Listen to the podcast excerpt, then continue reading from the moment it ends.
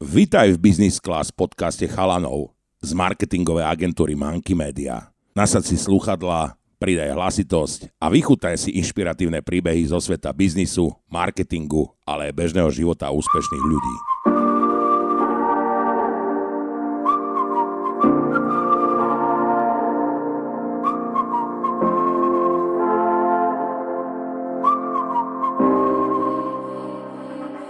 Vítame vás späť v našom dieli podcastu Business Class a dneska tu máme opäť ako vždy špeciálneho hostia a je ním Dominik Hronec.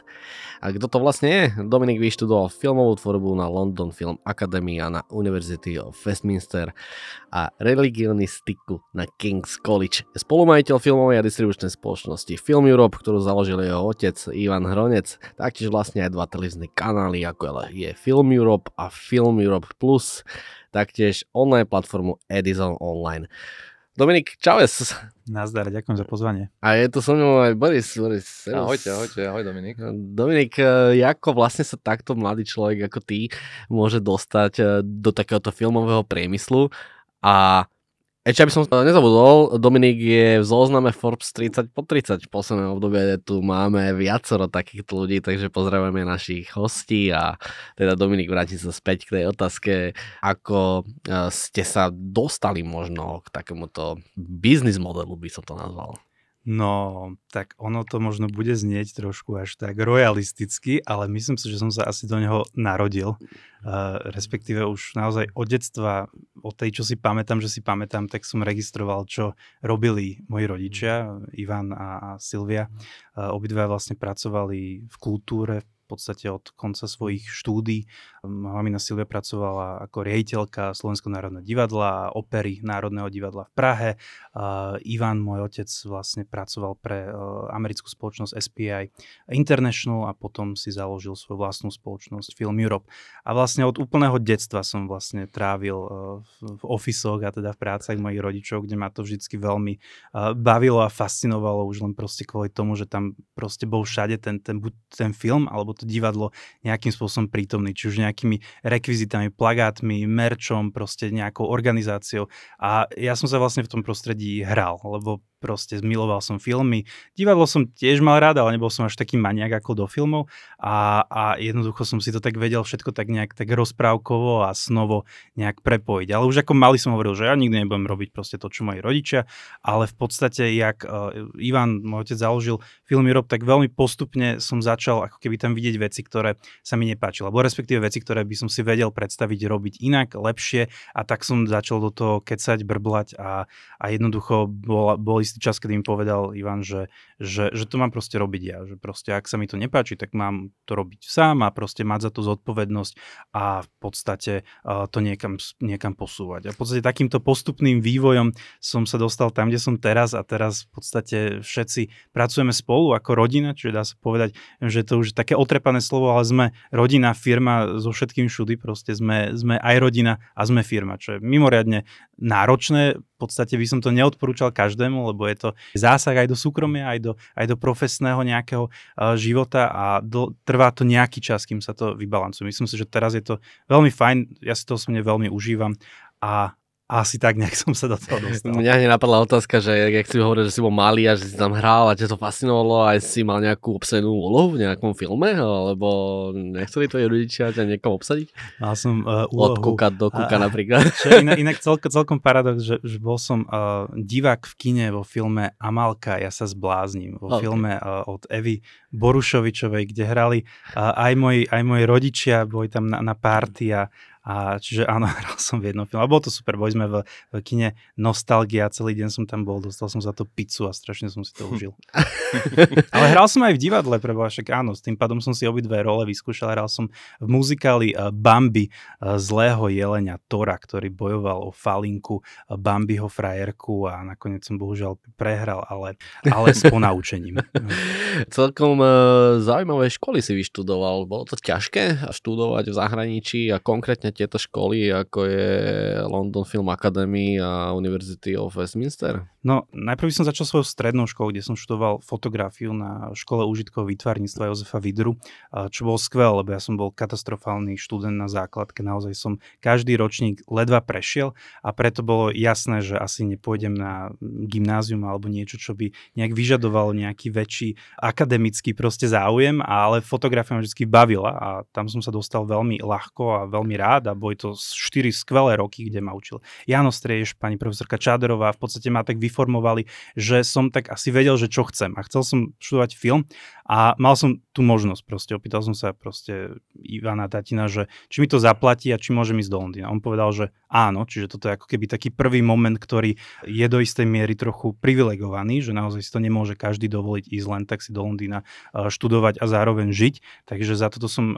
veľmi vďačný a, a ten prvý teda krok bol e, London Film Academy a tam to bol taký vlastne rok uh, veľmi intenzívnych 12 mesiacov, kde som si prešiel každým jedným departmentom od klapkára, scenáristu, režiséra. Proste bolo to naozaj vo veľmi uh, malom týme, okolo 15 ľudí, kde sme vlastne každý deň tvorili. Bolo to veľmi intenzívne, mali sme tam skvelých tútorov. Bo, bolo to fakt skvelé, bolo to ale iba, iba ako keby praktický kurz, nebol teoretický a teoreticky som práve zažil na Westminstri, čo bol v podstate uh, taká rozťahaná trojročná London Film Academy na 3 roky, ale kde som dostal diplom, to je respektíve, kde som dostal bakalára a tam som prvýkrát sa stretol s niečím takým ako písaním eseje. Čiže čomu som sa vyhol na, na tej, tej strednej škole, kde, OK, šupka, áno, mali sme tam aj slovenčinu, uh, matematiku, aj dejiny výtvarnej kultúry, ktoré boli úplne dokonalé a ktoré tiež ma do istej miery veľmi formovali a ktorých čerpám dodnes, tak v podstate na tom Westminsteri som prvýkrát musel niečo písať, o niečom teoretizovať a písať v angličtine, písať eseje, čomu som v živote ako nerozumel, tak to bola e, obrovská výzva a strašne som s tým trápil a, a viac menej som bol taký celkom, lebo študovala tam už aj moja už súčasná manželka a mamina mojej, mojej céry Veronika, ktorá tiež si prechádzala veľmi podobným obdobím na Univerzite Goldsmith a ešte predtým na UCL. A, takže sme mali taký podobný ako keby režim. A potom, keď som skončil školu, tak som sa dvakrát hlásil na National Film and TV School, čo je taká najprestížnejšia škola filmová e, na svete a, a tam som sa dvakrát nedostal a stále som proste túžil vlastne ešte niečo študovať a mal som vlastne také dva roky, kde som pracoval na filmových natáčaniach, ale kde som sa zároveň aj nasával, čo Londýn ponúkal. A vždycky to, bola, to bol proste niečo o histórii a, a, a tam vždy viedla k náboženstvám a tak som sa vlastne dostal k idei, že by som chcel študovať náboženstva. Mňa tak napadlo, keď si hovoril, že nie sú tieto školy pre každého, že asi to je dosť nákladné. Vieš povedať, že na rovinu, koľko to stalo? Ja som mal mega šťastie, lebo uh, ja som začal študovať v období, kedy sa to práve lámalo, že to ročné fíčko bolo, keď ja som tam študoval 3000 uh, za semester, čiže 6000 za celý rok.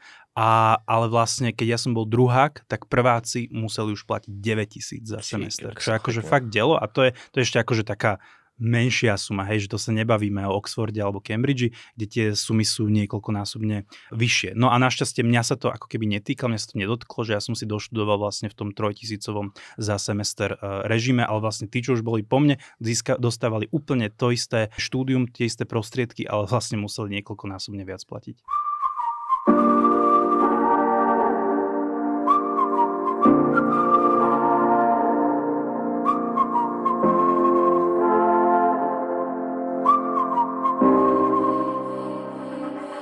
Počúvate podcast Business Class a dneska tu s nami sedí Dominik Hronec, ktorý vyštudoval filmovú tvorbu na London Film Academy a na University of Westminster a taktiež je spolumajiteľ spoločnosti, distribučnej spoločnosti, ktorú založil jeho otec Ivan Hronec. Taktiež tu so mnou sedí dneska aj Boris, môj parťák a my sme boli veľmi radi, keby ste navštívili náš profil na Instagrame mankymedia.sk alebo na Facebooku, alebo taktiež Spotify alebo Apple Podcasty, tam nás nájdete tiež, budeme radi za každý ten páč páčik alebo koment, kľudne nám napíšte aj na podcast zavinačmankymedia.sk, ak by ste mali nejaký nápad alebo čokoľvek. Dominik, mňa by teda zaujímalo Ford 30 po 30. Jak si sa tam dostal? Asi som sa tak dostal vďaka nášmu rodinnému týmu, ktorý začal byť možno trošku e, viditeľnejší v momente, kedy sme oznámili, že ideme budovať butikové kino v Bratislave po vzoru nášho butikového kina v Prahe, kina a kaviarne, ktoré sa volá Edison Film Hub. Momentálne ho budujeme už, už tretím rokom, samozrejme prirodzene korona nám to všetko pozastavila, ale teraz už tam prebiehajú práce, ktoré by mali e, byť dokončené alebo chceli by sme otvoriť koncom tohto roka. Tento ako keby záujem bol veľmi ako keby prirodzený a jedným takým, kto sa o to dosť zaujímal, bol práve Forbes. A tam sme viac menej začali nejaký, nejaký veľmi príjemný dialog alebo rozprávanie o našej, našej firme, kto čo ako robí. A ja som bol v našej, našej štvorke ešte po 30 rokov, tak si myslím, že som dostal vďaka tomu túto super poctu. Dominik, ak by som sa mohol vrátiť ešte trochu späť, keď si doštudoval tvoje školy, veľmi zaujímavé, zahraničné, čo si robil hneď po škole? Vedel si už presne, že tvoje smerovanie, kam ideš? Ja som si dal ešte také takú bodku za školou, že som išiel na, do Izraelu na archeologickú vykopávku do synagógy z 5. storočia okay. nášho letopočtu. Takže Čo si bol... našiel? A našli sme krásne mozaiky, tam sa to už vykopáva niekoľko rokov a sú tam mimoriadne zachované rímsko-byzantské e, mozaiky, takže odporúčam si to čeknúť. Je to synagóga, ktorá sa volá Hukok, vedená Jody Magnes, čo je najväčšia jedna superstar e, archeologická e, vo svete, takže toto bolo taká skvelá bodka, zároveň možno aj nejaká taká predzvesť, že ešte by som sa niekedy v budúcnosti chcel vrátiť eh, k tejto disciplíne akademickej a spravil si PhD. V podstate my sme boli s manželkou eh, vtedy už na takom rozcesníku, že sme sa chceli vrátiť, chceli sme si založiť rodinu a zároveň sme videli množstvo aktivít, ktoré sa proste nahromaďovalo v našej firme Film Europe, tak ako v Bratislave, tak aj v Prahe. No a zrazu sme mali pocit, že máme tam ako keby čo povedať a čo, čo priniesť. Takže v momente, ako sme prišli, sme sa jednak začali trošku aj hľadať, že, že kde budeme ako keby prispievať do Film Europe. Začali sme viac sa orientovať práve v našom, našom Edizone v Prahe, ktorého sa týka kaviaren, čo je veľmi podstatný prvok e, našeho, našeho biznisu a samozrejme eventy. Takže začali sme to nejakým spôsobom e, uchopovať, e, trošku sme redizajnovali tým alebo respektíve úlohy, ktoré, ktoré náš tým vykonával, lebo svet sa začal trošku meniť, čo sme začali cítiť, čo sme počas korony úplne pocítili, ale, ale vlastne už vtedy bola trošku taká predzvesť, že musíme trošku zmeniť zmeniť aj ten náš biznis, ktorý bol trošku archaický v niečom, nejakom, nejakom slova zmysle a začali sme sa viac sústrediť na priestor, na eventy a online. Čo sa týka vášho kina, tam primárne vysielate filmy z vášho výberu? Tie, ktoré vysielate aj na Film Europe alebo Film Plus? My sme distribučná spoločnosť, ktorá je, myslím si, že relatívne unikátna v Česku a na Slovensku. My kupujeme filmové práva od, od spoločností, ktoré sa zaoberajú hlavne festivalovými alebo špičkovými festivalovými filmami a európskymi filmami. Máme to v názve. A preto, že naše filmy naozaj o nich má záujem od 5 až 10% populácie, ktorá chodí pravidelne do kina, čo je relatívne málo. Proste zbytok sú naozaj veľké blockbustre, mainstreamy, tak je pre nás dosť dosť nevyhnutné mať ten vlastný priestor, kde si vieme ten film odpromovať tak, ako chceme a, jednak, a potom tam na konci dňa máme v podstate aj za to promo alebo za tú energiu a financie, ktoré do toho vložíme, máme za to 100%, lebo uh, ak dávame film uh, v iných kinách alebo našich, proste u našich kolegov, tak jednoducho tam to ide 50 na 50. 50% ide kinárovi a 50% ide distribútorovi, v tomto prípade nám. Mňa by tak zaujímalo, že koľko stoja také práva na nejaký taký lepší film, že od do. Toto je naozaj veľmi individuálne. Včera sa oznámila hlavná súťaž v Cannes. Cannes je najprestížnejší, najväčší filmový ano, festival viem. No. na svete, ktorý není len o festivale, o hlavnej súťaži, ale je aj o markete, čiže trhu, kde sa filmy predávajú ešte v štádiu výroby alebo iba announcementu, že to bude proste tento film. A my sme vlastne dva filmy, ktoré máme v tohto ročnom Cannes, kúpili minulý až predminulý rok, kde sa announcovalo, že režisérka Maven bude točiť s Johnnym Depp Deppom film o, o Ludovikovi 15. francúzskom kráľovi a tento film sme zakúpili uh, minulý rok. Uh, čiže akvizície sa dejú naozaj veľmi často ďaleko predtým, ako tie filmy vôbec vzniknú a ako vôbec sa dostanú na povrch.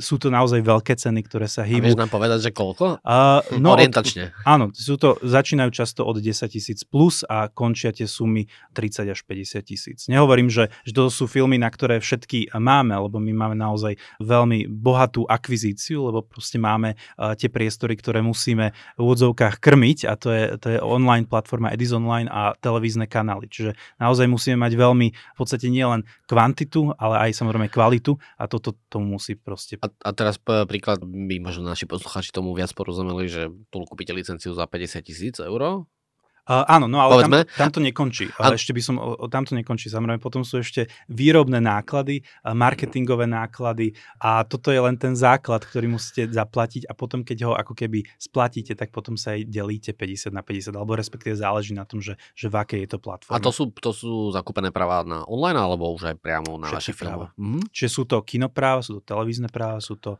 online práva, sú to festivalové práva. Nekupujeme pre aerolinky a pre veľké lode. Jasné. A teraz eh, vieš napríklad povedať, že predstavme si, že som majiteľ nejakého kina a chcem tam premietať nejaký film, napríklad najnovší Avatar 2, eh, že za koľko by som získal takú licenciu? Nezískal, lebo v podstate spoločnosti, ktoré reprezentujú tieto filmy, majú díly so štúdiami, ktoré automaticky dávajú tieto filmy lokálnym spoločnostiam, ako sú vlastne všade na svete vrátane Slovenska a Česka. Čiže tieto filmy my ani nedokážeme kúpiť, lebo tieto firmy alebo veľké štúdia sú proste majú zazmluvnené konkrétne spoločnosti, ktoré automaticky dávajú, ak nie všetky, tak väčšinu svojich filmov. To znamená, že nejaká sieť uh, kinosál, napríklad v Bratislave alebo na Slovensku, tak uh, to, a, ako to vlastne prebieha? Že oni ten film dajú a delia si províziu z lístkov? Áno, presne tak. Mhm. A čo je ešte veľmi potrebné povedať je to, že v Čechách a na Slovensku tie najvýraznejšie kina, alebo aj multiplexy, alebo aj arthouseové kina sú často vlastne distribučnými spoločnosťami, ktoré tie filmy nakupujú alebo ich takto dostávajú od štúdy a úplne samozrejme prirodzene ich najväčší záujem je, aby sa najlepšie predával práve ten ich film. Čo znamená, že pre distribútora ako sme my, ktorý sa naozaj fokusuje na, na nišovú populáciu arthouseového filmu, alebo nechcem to úplne škatulkovať, ale proste náročnejšieho filmu, tak jednoducho je to veľmi ťažké. A ak, ako môj otec Ivan hovorí, ak nemáš kino, nemáš pravdu, lebo Hm. proste to tak je. Ty si sa zúčastňoval aj nejakého natáčania filmu? Máš A- nejaké zážitky z takéhoto natáčania? Ma, mám ich niekoľko a toto je, mne to vždy bolo také veľmi náročné to celé vnímať, lebo ja som už vedel, že ako funguje ten svet, keď už sa ten film natočí a ako funguje to, že, že, že kým sa proste dostane k nejakému publiku. Ročne sa točí vo svete okolo 11 tisíc filmov, čo je teda obrovská konkurencia, keď si uvedomíte, že koľko za rok vy vidíte filmov a koľko vôbec plus registrujete filmov, tak to sa ohy- pohybuje čo v desiatkách, možno v stovkách, určite nie v tisícoch, takže je tam obrovská konkurencia. Ja som, ja som po škole som pracoval na troch eh, celovečerných filmoch a jednom, jednom seriáli. Boli to viac menej také veľmi, veľmi nízkorozpočtové filmy s obrovskými ambíciami a očami a tam práve chýbal trošku taký ten realistický rozmer, že vlastne akú, akú vôbec môže mať životnosť ten film. Bol to, bol to film o, o takých gangstroch zo 60 70 rokov v Londýne, o, o Krejbratoch, o ktorého práve v tom momente sa točil vlastne eh, štúdiový film Legends s Tomom Hardym a my sme točili Jasné. vlastne To takú bečkovú verziu.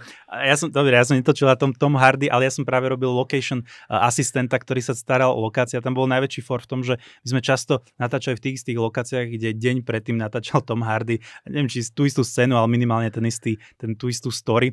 Takže to, bol, to bola fakt veľmi, veľmi, veľmi zaujímavá dynamická skúsenosť. Ale tam práve ja som vedel, že proste ten film ako nemá šancu. Hej, A tam proste- bolo jaký náklad, keď si spomínal, že nízko nákladový film? Fú, to presne neviem, lebo ja som bol naozaj A že veľmi to je, nízko... že to do milióna alebo nad milión? Bolo to, nad, bolo to pár miliónov. Bolo Mhm. to, ja si myslím, že, že realisticky tam mohli dať do toho 3, maximálne 4 Mhm. milióny. A boli to dva filmy, čiže opäť obrovské oči. A čo bol najväčší, najväčší for, že potom rok, potom, jak to už dokončili, tak uh, jak my chodíme každý rok do Cannes, do Berlína, Benátok, to sú proste kľúčové časy a miesta, kedy musíme byť kvôli tomu, aby sme nakupovali filmy. No a tam sa tento film dostal do, do tzv.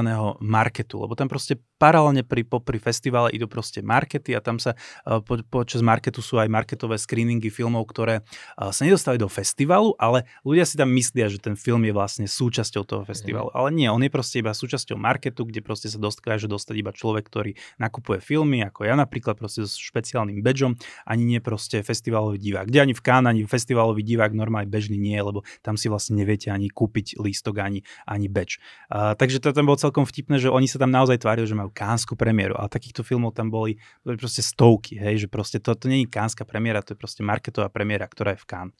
Čiže ono, je, to, je to taký veľmi zvláštny, zvláštny svet, kde ľudia dokážu sa trošku tak opiť vlastne týmto, týmto červeným kobercom a týmto, týmto Côte d'Azur, ale nie je to vždy tak, ako to, ako to realite Ja som si teraz tak trošku predstavil, že idete do Cannes, zoberieš si kufrík plný peňazí a je tam market, jak, keď sa predávajú kone a, A ide sa nakupovať. a ide sa nakupovať. A tak to nejak funguje. Ja som si to takto uh, predstavoval, keď som ho mal, lebo tatino vždy hovoril, že no, že ide, idem na trh, na filmový trh. A ja som tedy, čo som jedine poznal Ružinové, Ružinovský trh, tak, tak uh, kde sme chodili kupovať s maminou zeleninu a ovocie. A tak som si predstavil, že tatino Myslíš je proste miletičku? Uh, nie, to nemám miletička. Ružinovský trh, neviem, či ešte stále funguje, dúfam, že hej, lebo bol strašne, strašne fajn a strašne fajn ľudia tam boli. A som si predstavil, že tatino proste vonku s rukavicami, že tam zima, lebo som neviem, mal taký stereotyp, že všetci, čo predávajú na trhoch, že musí mať také tie špeciálne rukavice, kde nemajú také tie, kde im chýbajú končeky na prsty. Také zlodejské. Áno, no. ale tak to nebolo. Ale, ale v podstate tie trhy, akože naozaj tam sú stánky, tam sú veľké proste haly v Berlíne a v Cannes sú proste obrovské priestory, kde sú reálne stánky, kde sú proste ľudia, kde majú plagáty, kde majú katalógy, kde prezentujú filmy, ktoré sa buď natočili, alebo ešte len točia. Ak sa môžem vrátiť k Edis Online, čiže vašej online platforme, tam ako ste sa dostali k tomu, alebo ako vás napadlo založiť aj online platformu? Cítili ste nejaký taký tlak, že konkurencie? My sme to, no spustili sme to počas korony, ale ja tu som to tak rád zdôrazňoval, že to nie je náš korona projekt, ktorý proste vznikol aj zanikol počas korony. My sme, my sme to vlastne založili už v podstate, keď sme e, otvorili Edison Filma Prahe, čo bolo plus minus rok pred koronou, ale v podstate nikto o tom nevedel, nikto sa o to nestaral, nemali sme tam ešte taký reálny záujem, lebo predsa len nie sme, nie sme korporát, kde si dokážeme dovoliť, že, že na každú srandu máme samostatný department. Nehovorím, že všetci robíme všetko, ale i sú tie departmenty veľmi úzko poprepájane. Čiže samozrejme náš vtedy fokus bol, bola naša investícia do Edisonu v Prahe a samozrejme jeho nakopnutie okamžité. Takže to, to bol ten, ten fokus, ale výhody typu Edison Line sme mali v hlave už niekoľko, niekoľko rokov predtým. Hľadali sme taký najekonomickejší, aj praktickejší e, model, lebo aj mať výhody je fakt veľmi drahá sranda a naozaj sme museli mať 100% istotu, že proste keď to spustíme, tak to bude ekonomicky e, logické v podstate z, na, z našeho pohľadu pohľadu. Mali sme obrovskú knižnicu už v tej dobe, kedy sme spustili Edison Line, okolo 400 filmov, momentálne na Edison Line vyše, uh, vyše 500 filmov. Uh, no a korona samozrejme uh, bola ten, ten najideálnejší timing, kde sme ale spolu s Edison Lineom spustili aj virtuálnu kinosálu, ktorá už nefunguje, ale ktorá super fungovala počas korony, kde sme jednoducho púšťali filmy v zmysle, že sa pustili v konkrétny čas, nedalo sa to vypnúť, nedalo sa to pretočiť, nedalo sa to nahrať a fungovalo to ako v kine. Tam sme púšťali filmy, ktoré by sme za normálnych okolností púšťali v kine. Lebo my tie práva, alebo respektíve uh, tie, tie distribučné okná sú postupné. Hej, že tak naozaj tradične to, už to teraz je také dosť divoké, ale keď to bolo tak, že proste kinodistribúcia, 4 mesiace po kinodistribúcie VOD distribúcia a potom pol roka až rok Pay TV, čiže telka nie verejnoprávna, ale, ale uh, za ktorú si platíte, ako je práve Filmirob a Filmirob Plus a potom uh, 2 až 4 roky práve verejná free-to-air TV. Čiže tá postupnosť, takúto má hierarchiu, samozrejme ešte medzi tým sú DVDčka a, a Blu-raye, ktorými sa tiež zaoberali kedysi svojho času, ale to už moc neriešime. No ale mm, keď sme otvárali Edison Line, tak tam sme chceli akože fakt naladovať čo najviac filmov a tie najväčšie, najväčšie pecky a, a v podstate tam nám to super zafungovalo. Teraz je to také hore-dole, teraz akože naozaj vidím, je to veľmi uh, sezónne, aj čo sa týka počasia, aj čo sa týka uh, nových platformiem, že z krátkodobého hľadiska je to často náročnejšie, ako nie, nie vždy, ale z dlhodobého hľadiska aj ten, ten akože prísun nových platform akože vnímam veľmi pozitívne, lebo v podstate oni majú na to peniaze robiť e, marketing a zároveň osvetu alebo minimálne prehľad pre ľudí, že existuje alternatíva voči pirátom, lebo akože naozaj e, s čím aj bojujeme, za čo si aj platíme v podstate, servis je stiahovanie v podstate našich filmov z pirátskych uh, úložisk. Takže to je stále veľmi problém, proste naša legislatíva to vôbec nejakým spôsobom nevníma. Ja si myslím, že, že zákonodárci to stále vnímajú v podstate pirátske platformy, ktoré nechcem robiť reklamu, ako, ako v podstate uh, slovensko-české Netflixy. Hej? Že proste to vnímajú ako, ako prirodzenosť a že takto je to OK. Čo je ale hrozné, lebo tým pádom naozaj to nielen degraduje, ale zároveň aj akože kradne v podstate náš, náš produkt. Takže je to, to určite jedna, jedna téma, ktorá je pre mňa veľmi, veľmi dôležitá, o ktorej sa veľmi málo hovorí. Ja som rád, že si to spomínal, akože súhlasím s tebou. A čo ma ale možno by nás zaujímalo, aj našich poslucháčov, je pomer možno výnosu tým, že sme v podcaste Business Class. Edison Online, ešte len by som tak doplnil, je niečo ako Netflix hej, pre našich poslucháčov. To znamená, že vy máte nejaký mesačný poplatok. Hej, a vieš povedať, že čo je aktuálnej dobe rok 2022-2023 povedzme, na, z vášho pohľadu najvýnosnejšie, čiže či sú to televízne kanály, Film Europe alebo Film Europe Plus, alebo je to práve ten Edison Online? Ja som sa veľmi tešil z Edison Online, lebo to bol prvýkrát uh, možnosť vlastne napriamo komunikovať alebo nejakým spôsobom mať vzťah s našim klientom, že je to naozaj B2C produkt. Uh, televízne kanály sú B2B produkty. Naozaj nad tým máme kontrolu iba na úrovni dohody a dílu v podstate s konkrétnym operátorom alebo povedzme nejakou online televíznou službou. Čiže tam už nemáme keby kontrolu nad tým, ako sa ten náš produkt predáva. Či sa dáva do akého balíka filmového, či sa dáva, samozrejme, keď idú nejaký zliav, tak to s nami konzultujú, ale v podstate akože ten, ten priamy predaj už rieši ten provider. Edison Online je krásny tým, že tam si môžeme formovať tú komunikáciu, ten marketing úplne, úplne sami a na konci dňa sme proste za to zodpovední a keď ide niečo zlé, tak je to naša chyba, keď ide niečo dobré, tak je to náš uh, úspech. Priniesol si nám nejaké zľavové kódy? pre, pre, pre, Dohodneme sa, hej? Ma, máte ich už v maili.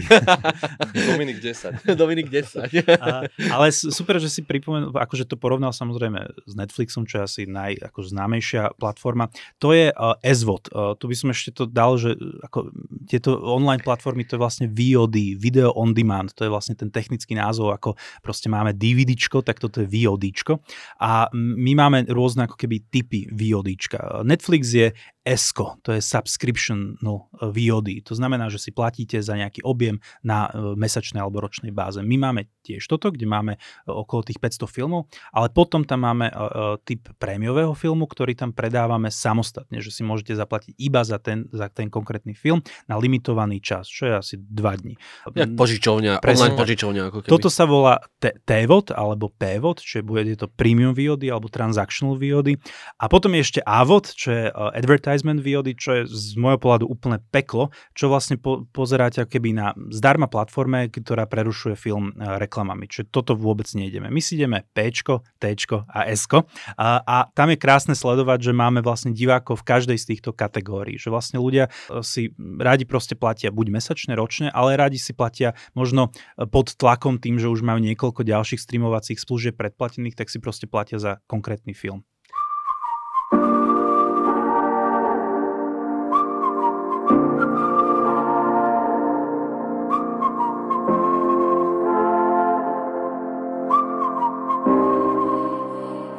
Počúvate podcast Business Class a sme veľmi radi, že ste si nás naladili či už na radiocity.sk alebo na našom Spotify, Apple podcasty, alebo ste navštívili náš web na monkeymedia.sk Budeme veľmi radi, ak nám kľude napíšete komentár alebo napíšete nám na e-mailovú adresu na podcast.monkeymedia.sk a dneska tu s nami sedí Dominik Hronec, spolumajiteľ filmovej a distribučnej spoločnosti Film Europe, ktorú založil jeho otec Ivan Hronec.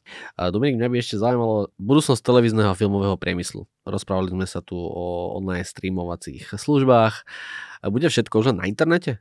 Určite nie. Ako, e, myslím, že táto téma sa tu rieši už viac ako 100, možno 200 rokov príchodom fotografie. Všetci si mysleli, že vytvarné umenie zanikne príchodom rádia, e, príchodom televízie, príchodom kina, príchodom proste každé nové médium. Vždycky bol ten pocit, že, že ohrozuje to v úvodzovkách staré médium. Ale tie staré média, hovorím v úvodzovkách ako práve kino alebo televízia, budú existovať, môj názor, ale musia sa nejakým spôsobom reformovať alebo prispôsobiť proste súčasným trendom.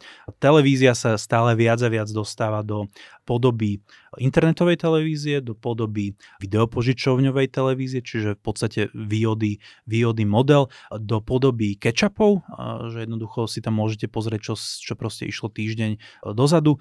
A samozrejme tá kvantita je stále veľmi kľúčová práve pre, pre televíznych divákov. A samozrejme je tam aj dôležité si aj generačne to rozdeliť a možno aj tak dramaturgicky, neviem, či to stále funguje, ale Netflix viem, že myslím pred rokom spustil vo Francúzsku model lineárneho kanálu bežnej televízie vo svojej, vo svojej službe, lebo starší diváci si nevedeli vybrať. Takže proste museli nájsť model, kde vyberali za nich a práve ten model z tradičnej lineárneho kanálu im dával v podstate odpoveď. Ja mám v hlave stále jednu takú otázku, že mm, koľko sa vám podarilo urobiť obrad na práve Edison Line počas korony? Tam boli tie najväčšie obraty uh, pri uh, virtuálnych kinosálach, čiže pri hyperexkluzívnych filmoch, ktoré sa naozaj nikde uh, nedali sledovať. Takže tam sme naozaj tie naše festivály, ako je B2Can, Scandy a Creme de la Creme, simulovali v online a tuto mávame bežne v podstate niekoľko tisíc divákov. Čiže bavili sme sa tam od 5 do 10 tisíc divákov v podstate prišlo na tieto eventy, či už to, sme tam tiež aj simulovali tam permanentky, že tam bol celofestival permanentka alebo jednodňová, či diváci si mohli mohli vybrať. Najviac nám išli v podstate tie celofestivalové permanentky, kde ľudia proste celý týždeň mohli sledovať tieto filmy. Samozrejme v konkrétnom čase, v konkrétnom dni, ale toto bola tá najatraktívnejšia, tento najatraktívnejší model. No predtým, než dám ešte moju úplne štandardnú otázku, musím sa ťa opýtať, na čom si došiel? Auto alebo vrtulník? Na nohách. Na nohách. Takže späť mojej štandardnej otázke, koľko teda zarobil vaše virtuálne kino alebo Edison Line ako služba povedzme rok 2021-2022, vedel by si nám povedať, že aké to bolo číslo? Vyťahneme to z teba. To, to, to, asi, to asi bohužiaľ nie, toto, toto sa priznám, že toto e, si chceme nechať uh, tajnosti, ale tie čísla, momentálne číslo v Česku a na Slovensku sa hýbu okolo, okolo 3000 vlastne každomesačných subscriberov. A toto je kombinácia ľudí, čo si to predplacujú za mesiac, za konkrétny film a roční predplatiteľia. Čiže sme na takomto plus minus čísle. Možno by som trochu odľahčil tému. Ako vnímaš ty nejaké také filmové trendy za posledných pár rokov? Alebo možno aj za tento rok? Čo, čo je teraz také trendy 2023? Fú, no ja teraz sa priznám, ja veľa filmov uh, nesledujem, lebo mám doma 15-mesačnú cerku, ktorej uh, sa snažím venovať, keď, som, keď nie som v práci, tak, uh, tak som, som s ňou a ja v podstate už ja naozaj nevládzem kúkať a sústrediť uh, sa na filmy, ktoré na, mám možnosť sa na ne pozerať od 9. alebo 10. hodiny večer, kedy proste po 5 minútach spím. Ja si to všetko zatiaľ stíham nakúkavať na festivaloch, čiže keď idem do, teraz sme boli v Berlíne pred mesiacom, predtým pred pol rokom som bol v Benátkach, tam si dám jednoducho 50-60 filmov. Nehovorím, že všetky dokúkam proste celé, lebo naozaj sa často snažím na ne kúkať, že či proste nám to dáva zmysel uh, zakúpiť ten film. Hej, takže, takže tam už je ten, ten filter veľmi jasný. No, ja sa na to pozerám cez e, naozaj optiku práve týchto, týchto festivalov. Včera bola ohlásená kánska súťaž, ktorá vlastne ostala kánskou súťažou. Ja milujem Kán, vždycky nás to prekvapí, ale včera to na papieri možno nevyzeralo až tak dobre. Proste polka z hlavnej súťaže, čo je do 20 filmov, tak sú v podstate páni, ktorí majú 70+, plus, ktorí povyhrávali už Zlaté palmy a, a naozaj sú to skvelí režiséri, ale chýbal mi tam nejaký taký drive alebo niečo také, na čo by som sa akože fakt, že akože mega tešil. Chýbal mi tam nejaký Jorgos Lantimos alebo niečo na tento štýl, že niekto, niekto mladší, niekto, niekto, kto má proste, že mám garanciu, že má proste niečím niečím šokuje alebo prekvapí.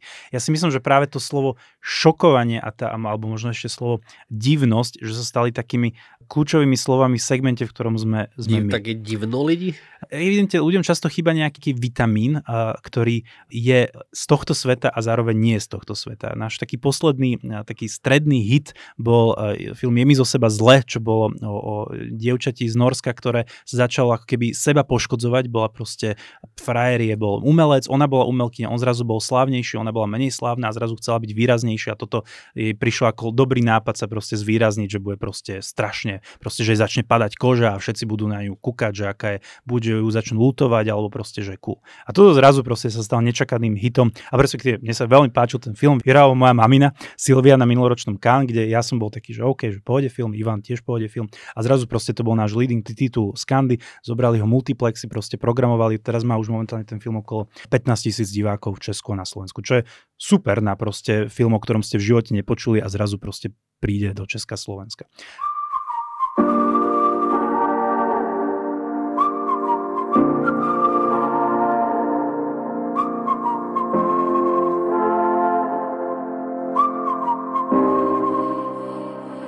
Počúvate podcast Business Class a dneska tu so mnou sedí Boris a sedí tu s nami aj host Dominik Hronec. Rozprávame sa o filmovom priemysle. Dominik je spolumajiteľ spoločnosti Film Europe a Film Europe Plus. Dominik, mňa by zaujímalo, vieš nám povedať, aký film vám najviac zarobil vo vašej spoločnosti? Čo to bol za film? A koľko možno? Ak to nie je tajná informácia. Áno, nie, nie je to tajná informácia. Aj som si nechal vyťahnuť uh, tieto čísla dnešné ráno, lebo som čakal takúto, takýto typ otázky. Je to, je to také každé 2-3 roky sa proste objaví film, ktorý jednoducho si začne žiť svoj vlastný život. Že jednoducho získa nejaký celosvetový marketing, čiže tým ľuďom nemusíme, tým divákom nemusíme ten film úplne predstavovať, čo je vždy veľmi náročné proste. Úplne no-name film nejakým spôsobom predať. Naši najúspešnejšie filmy sú filmy ako Veľká nádhera, čo wow, to už bude možno aj 10 rokov dozadu, talianský film Paula Sorrentina, ktorý tiež bol v kánskej súťaži, ktorý nikto nechcel kúpiť, respektíve bol tam veľmi malý záujem.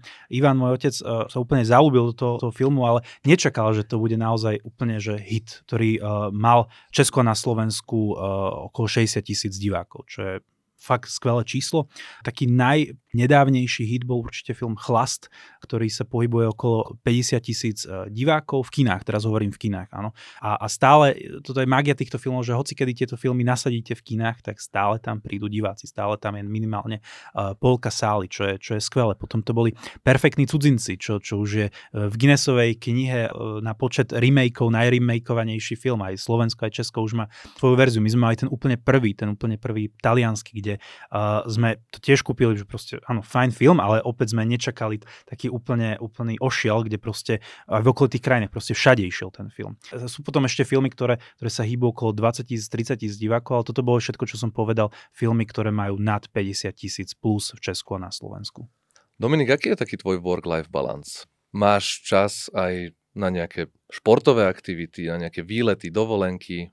A musíme dať preč akože od toho work-life balance deti, lebo to by mohla byť hneď prvá odpoveď. To je základ úplný, samozrejme.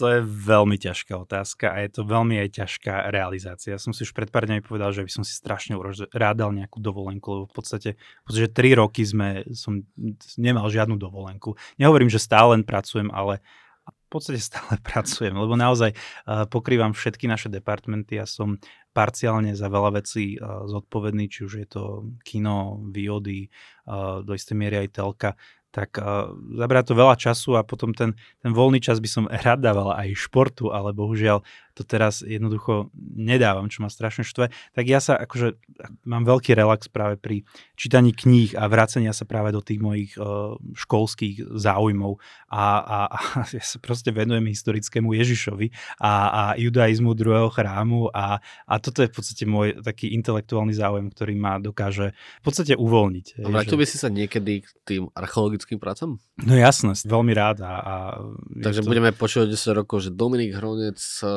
archeologický objav Dinosaurus T-Rex.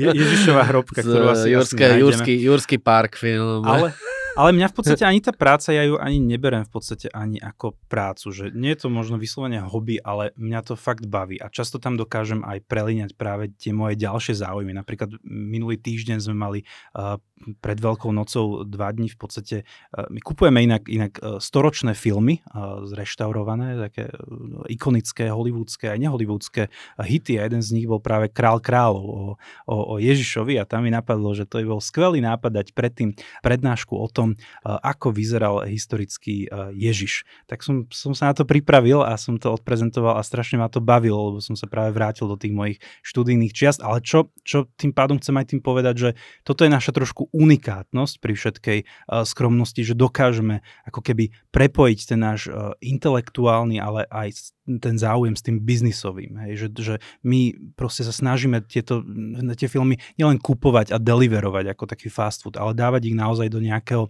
kontextu s nejakou pridanou hodnotou. Či už je to proste nejaká edukácia, či už je to káva, či už je to gastro. A toto, v podstate tento náš segment artového filmu vlastne bez toho to už nedáte. A, a to je tá, tá reforma, ktorá proste musí prísť k takémuto typu filmu, že jednoducho musíte mať tie alibi, ktoré sú v podstate spoločenské. Hej, že tam musí byť nejaké spoločenské vyžitie a nejaká pridaná hodnota. Čiže práve aj ten Edison na Baštovej 6, ktorý pripravujeme, tak práve bude takéto pridané eh, hodnoty a aktivity naplňať. Dominik, my ti veľmi pekne ďakujeme, že si prijal pozvanie a filmový priemysel je tak zaujímavý, že ja si viem predstaviť, že by sme tu mohli byť kľudne ešte ďalšie dve hodiny a rozprávať sa. Eh, kto by si chcel pozrieť filmy z európskeho prostredia, tak ich nájde na edisonline.sk alebo na Film Europe, Film Europe Plus. Dominik, ďakujem ti veľmi pekne, že si prijal ešte raz toto pozvanie. Ďakujem za pozvanie a veľmi som si to užil. Pozdravujem všetkých poslucháčov. A bol tu dneska so mnou Boris. Bol tu s nami aj Miro. A bol tu s nami Dominik Hronec, spolumajiteľ Film Europe, Film Europe Plus. A my sa budeme počuť pri ďalšom dieli podcastu Business Class a ak ste si nás nestihli naladiť, tak si to môžete vypočuť na Spotify alebo v podcastoch, alebo môžete navštíviť náš profil na mankymedia.sk a budeme sa počuť na budúce. Čaute. Ahojte. Čaute.